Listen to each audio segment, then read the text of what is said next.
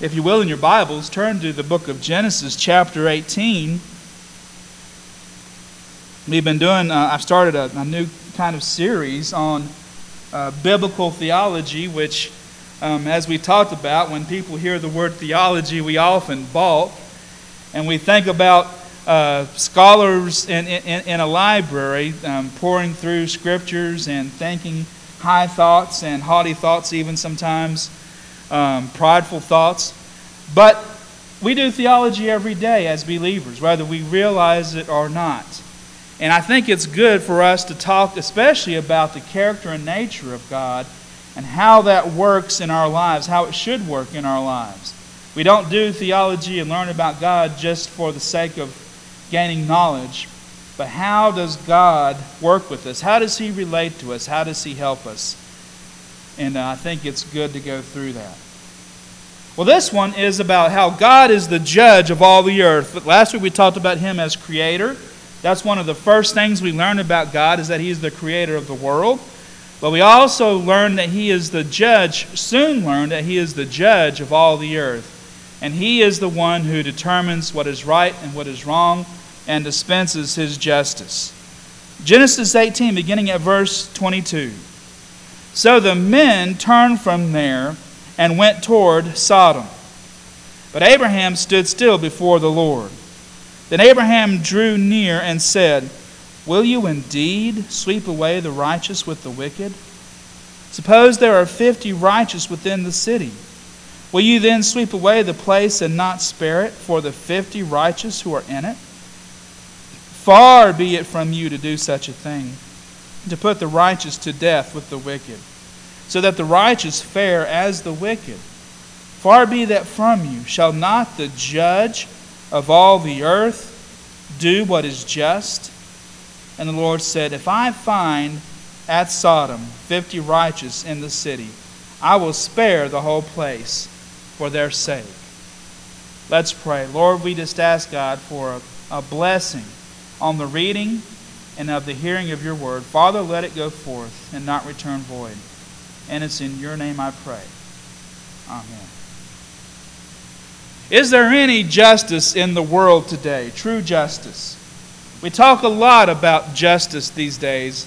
Um, we hear it from um, the, uh, the media constantly in, in, in, news reports and opinion pages, um, and opinion reports on, on, on TV and in, in, our newspapers. We hear politicians talk a lot about justice for people, social justice. Um, but what does justice look like? Who, who, who is the one that determines uh, what, what is just and what is right and what is good? A lot of times, uh, justice today becomes what we call social justice. And, and they call it social justice because of, um, and it sounds good, but what, what they tend to say is that there are certain oppressed groups of people that need um, special kinds of treatment uh, and, and, and, and uh, need special kinds of rights in order to overcome um, what the majority, um, who are often uh, seen as oppressors, have, have done to people over those years.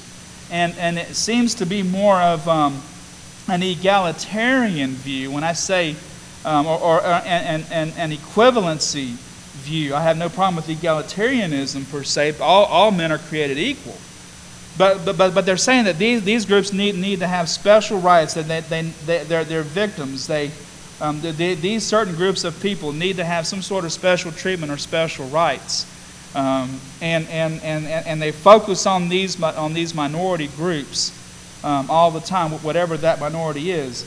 And um, it's, it, it, I, I think it creates a false sense of what real justice is. Because justice is for all people, regardless of who they are, regardless of whether they're in a minority, regardless of whether they're in the majority.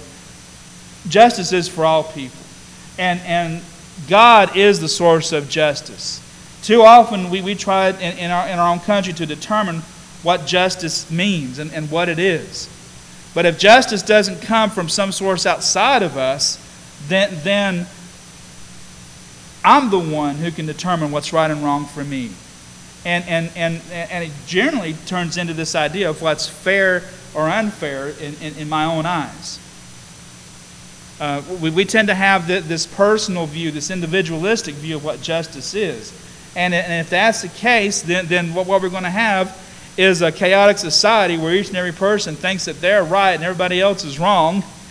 And, you know, I mean, I think that, that that's quickly where we're going in this country with uh, the, the, the crime rates that we see in, in New York and, and uh, Chicago and other places. Where does justice come from? Where does the, the right and the good come from? It has to come by uh, outside of us if there's going to be any kind of, of, of, of truth and justice, true justice in the world. It, ha- it has to come from a source outside of us, and I believe that source is God. It's the same idea as, as, as truth. Whatever is true, whatever is real, must come from somebody outside the world, which is God Himself. He is the source and ground of all truth, and He is, has to be the source and ground of what, of what is good. And He is the one who determines that. So we come to this story of, of Abraham, and um, the question for us is what, what, does God want us to know from this story um, that, that's given in these scriptures concerning Abraham? You know, in, in this story, um, some background to it, you know, Abraham was, was just a man like anybody else.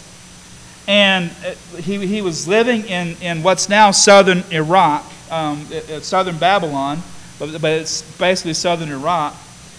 And he um, hears the call of the Lord and says, You know, if, if you follow me and, and, and go where I send you, then you will be my special people. And Abraham responds to the voice of the Lord and, and begins traveling to the place where God says, I will show you, which we know now to be the land of Canaan. And so Abraham um, listened to God, he, he believed in God. He was taken um, over to the promised land.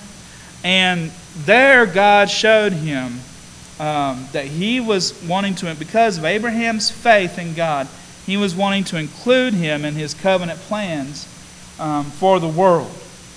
That God would have a special relationship with Abraham in order for Abraham to be the vehicle and, and, and, and uh, the, the, uh, the vessel for God to spread his blessings to the whole world.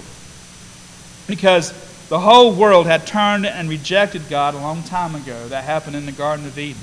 But Abraham was God's special person, his special vessel. And, and um, the, the scriptures say in, in Genesis 15, when, when God appears to Abraham in this vision and, and makes the covenant with Abraham, it says, Abraham believed God and it was credited to him as righteousness. In other words, Abraham was not a righteous person before God. He didn't have any kind of righteousness in and of himself. But because he believed in God and listened to the voice of God and followed God, because he had faith in God, God said, declared him to be righteous declared Abraham to be righteous. And so, in this scene in Genesis 18, you know, um, God decides to go to Abraham. And it says that, that the Lord appeared to him as a man, and there were two angels with him who appeared as men as well. And they visited um, Abraham in his location there, um, what's called uh, near, near the Oaks of Mamre, uh, there in, uh, in, in Canaan. And Abraham um, recognizes who it is, and he, he falls down before him, and he um, uh, says, Let me, you guys come and refresh yourselves, let me clean your feet. He runs and tells Sarah, his wife, to go bake something, which I think is funny. He tells her to go bake something. He tells his young servant to go to the uh, calf and, and uh, bring, bring uh, fresh milk, and um, you know, he, he brings all this stuff out for these men to refresh themselves. And uh, Abraham and, and, and, the Lord blesses Abraham, and um, he, he's having this council with his two angels. And he says, Should we not reveal to Abraham what we're going to do? Because he has become he is a right he is a righteous person. He is my friend. He is the one who I, I'm in covenant with. Should I not reveal to him what our plans are? And so the Lord tells Abraham in, in the few verses um, beforehand. In verse 20, uh, there of chapter 18, the Lord says this Because the outcry against Sodom and Gomorrah is great, and their sin is very grave, I will go down to see whether they have, um, whether they have done altogether according to the outcry that has come to me, and if not, I will know. Now, Abraham instantly knows that if the Lord is, is, is uh, receiving an outcry from, from uh, within Sodom itself of, of uh, justice, an outcry for justice, really, he knows that that means that, that God is going to get down to business. he knows that, that God is going to exact punishment. He knows that God in his wrath is going to do something in Sodom. He knows that they're, they're about to receive punishment for their sins. And so Abraham, um, you know, kind of takes the Lord aside here in the, the passage that we read. And he asks him, Will you indeed sweep away the righteous with the wicked? Now that tells us a, a, few things about God as, as the righteous judge. And, and, and, and that's the key term here when we talk about God as judge, is his righteousness. God is righteous. The word, the word righteous comes from an Old English word that means right wise, to be set upright, to be set straight. And, and it means in, in, in these instances that they're set right with, with a standard that, that God has a, a, a moral standard, a standard of what is right and what is wrong. And, and God, as we talked about last week, as the creator and sovereign of all the earth, He has the right not only to establish the natural and scientific laws that govern creation, He also has the right to set up the standards of right and wrong for His people. And He has also the right to exact punishment on them for, for their sinful offenses, for the things that they have done. Abraham asked the question, and he, and he, he knows this in his mind will not the judge of all the earth do right? Will not the judge of all the earth do right? The answer, of course, is yes. but in Abraham's mind, he, he's thinking, that there, there's good people there in Sodom, and then there's wicked people. And what we learn later on, a little bit further down, is that what Abraham seems to be really concerned about is his nephew. His nephew Lot lives there in Sodom. And so he's, he's saying, Lord, will you, really, will you really sweep the righteous away with the wicked? And I'm sure that he's thinking that his nephew Lot, in his own, in his own mind, is, is, is righteous. But the Lord says, you know, if I, if I go there and if I do find 50 righteous people within the city, then I will spare the city. But I believe that Abraham could see the expression on God's face, on the Lord's face, and knew that there's not 50 righteous people in this city. And so the story continues on. I, am not going to read the whole thing, but, but you can keep reading it if you want to. Abraham gets into this negotiation with God over the next few verses. Lord, what if you find 40 people? Will you destroy the city? The Lord says, I won't destroy it for 40. Abraham says, Will you destroy the city for 30 people? And the Lord says, I won't destroy it for 30 people. And Abraham says, What about 20, Lord? And he's like, Forgive me, Lord, for, be, for being um, a, a, little bit um, wearisome here. But, you know, what about, what, about, what about that? He said, I won't destroy it for 20 people. What about 10 people, Lord? He says, I will not destroy it if I find 10 righteous people in the city. So Abraham has, has, has whittled down um, how many righteous people were in the city of Sodom. I mean, it wasn't even 10 people who could be called righteous within the city. But God says and promises that He would spare the city if there were 10 righteous people within it. But the problem is, is that there's not 10 righteous people within that city. Now, this exchange tells me a few things about God and a few things about Abraham.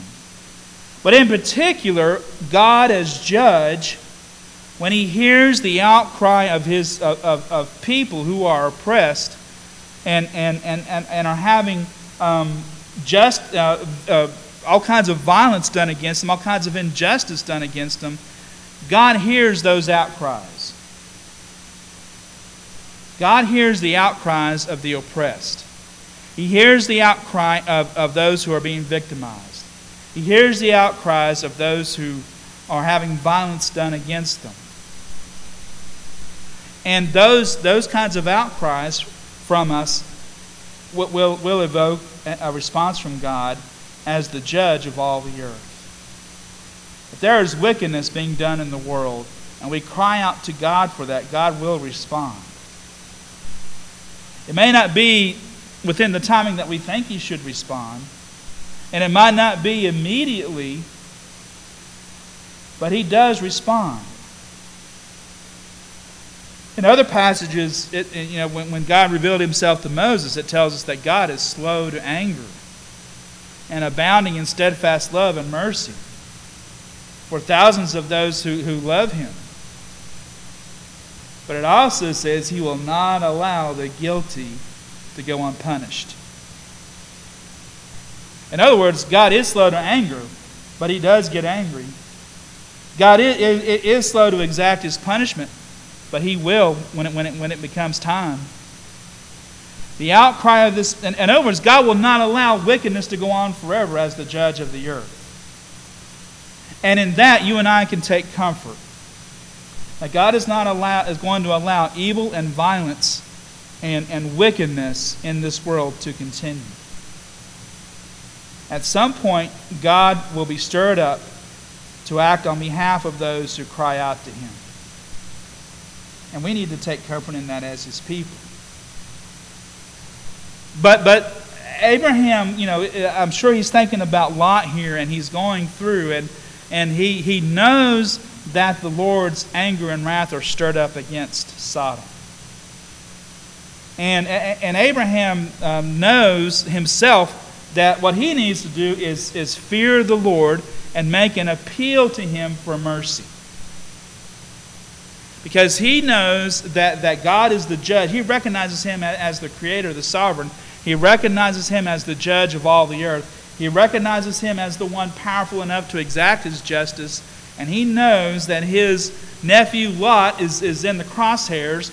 But not only Lot, the people of Sodom, whoever's living there. You know, Abraham fears what the Lord is going to do. I think we as believers are not afraid enough anymore of what the Lord is going to do. There used to be a healthy amount of, of fear among the people in, in our country, and I think it had largely to do with the influence of the Christian church.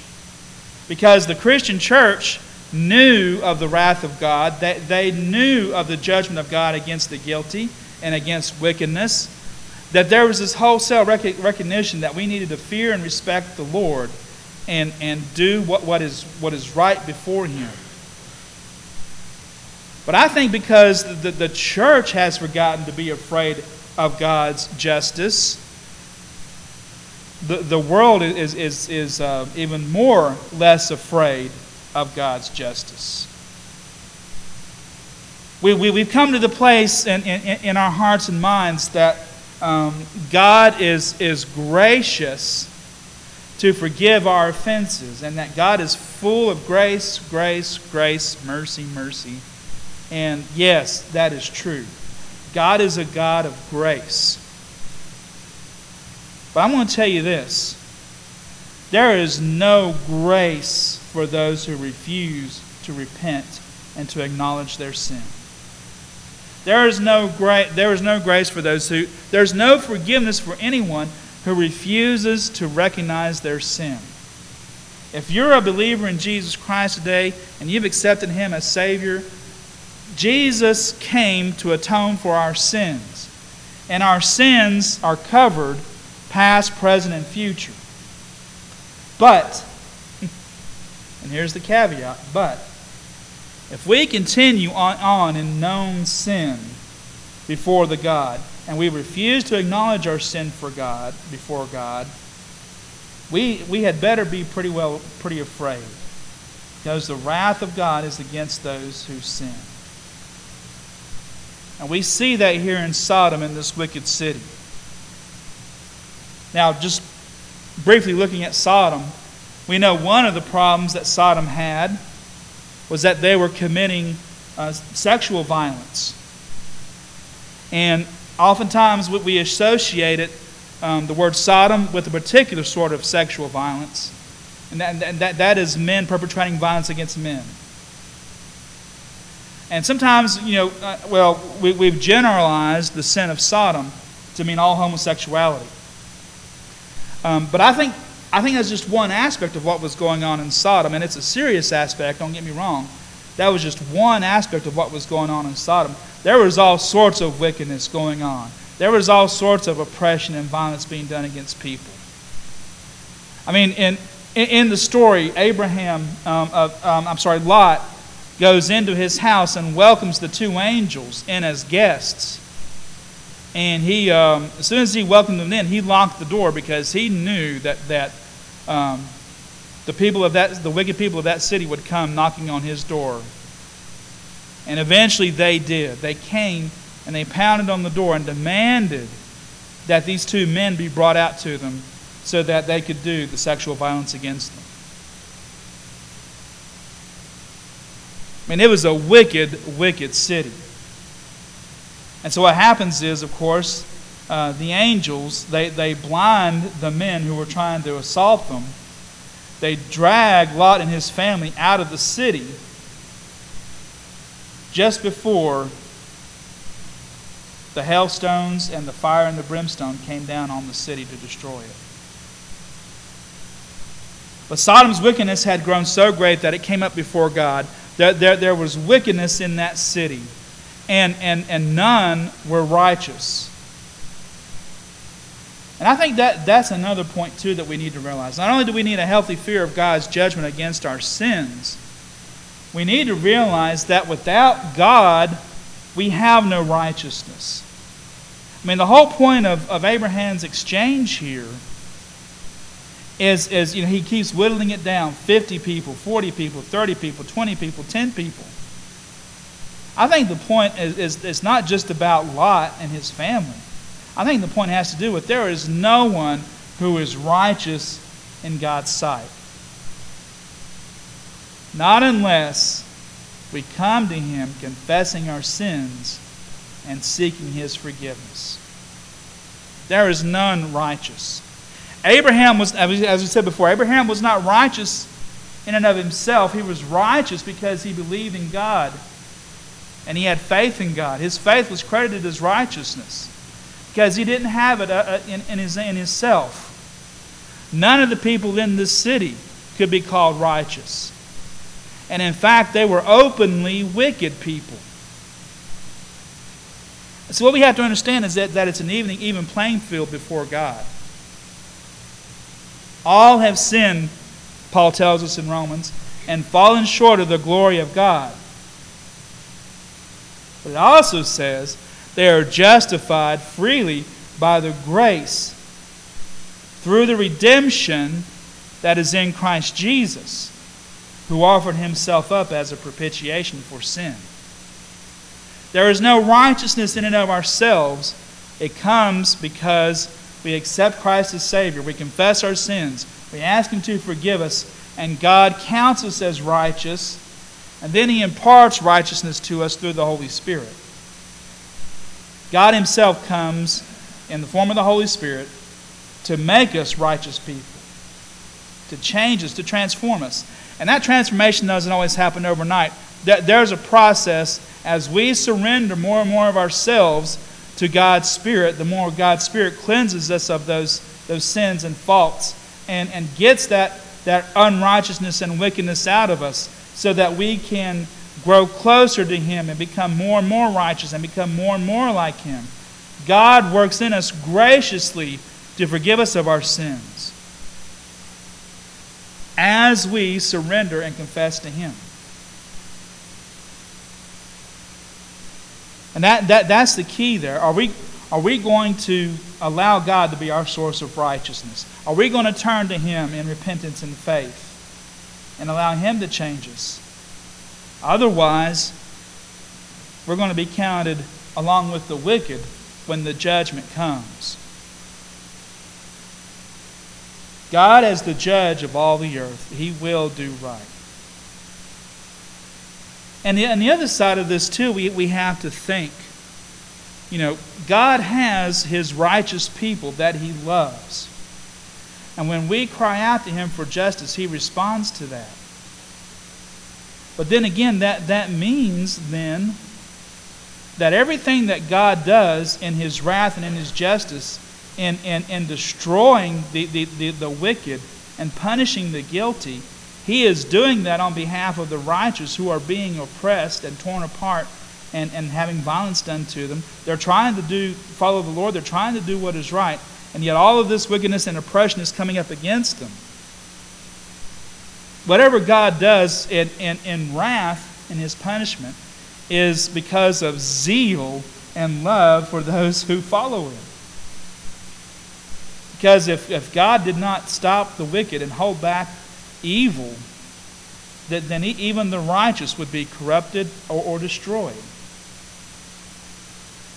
God, as, as the judge of all the earth, is, is, sustaining the world by, by going up against the guilty. But again, we as believers are, are I think sometimes we're, we're forgetting that God is the judge of all the earth. He has a standard of what is right and what is wrong. His word tells us what that right and wrong is. God has revealed it to us. He doesn't leave us going around groping in the dark, wondering if this is the right thing to do or the wrong thing to do. He tells us, and if we'll look at His Word, we, we can learn about it. But as believers, we need a healthy fear of God as the judge of all the earth. But, remembering that this judge is also merciful. And if we come to Him and confess our sins, He's willing and just to forgive us of those sins and cleanse us from all unrighteousness. And another thing that Abraham does here is that he, is, he begins interceding for the wicked. And I think as, as believers, that's the other reaction we should have whenever we recognize that God is the judge of all the earth. We begin praying for our loved ones who are caught up in, in wickedness. We begin praying for other people who have not asked Jesus to be their Savior. We, we, we pray vehemently, vehemently before them because we know that one day, you know, what they're doing and how they're living is going to be judged by God. And, and, and we need to be interceding for the world uh, for that. We need to be praying that, Lord, have mercy on them. Lord, drag them away from their sin. Lord, send your Holy Spirit to convict them and help them to see their wrong so that they'll come to you and receive your mercy and grace. Having a healthy fear of God's judgment drives us to pray for others who need to hear of the message of salvation, who need God's mercy and justice in their life. And so, as the people of God, our, our job is, is as people who are under God's justice, who are under God's um, righteous eye is to make sure our lives are clear of sin by seeking His forgiveness and, and, and fearing Him as the judge of all the earth. But it also should lead us to be praying vehemently for others who don't know, who are lost in their sins, who are living their own way, who are going their own um, way in this world who are, who are ignoring God and living for self and committing all sorts of sin and wickedness in His name. Let's stand.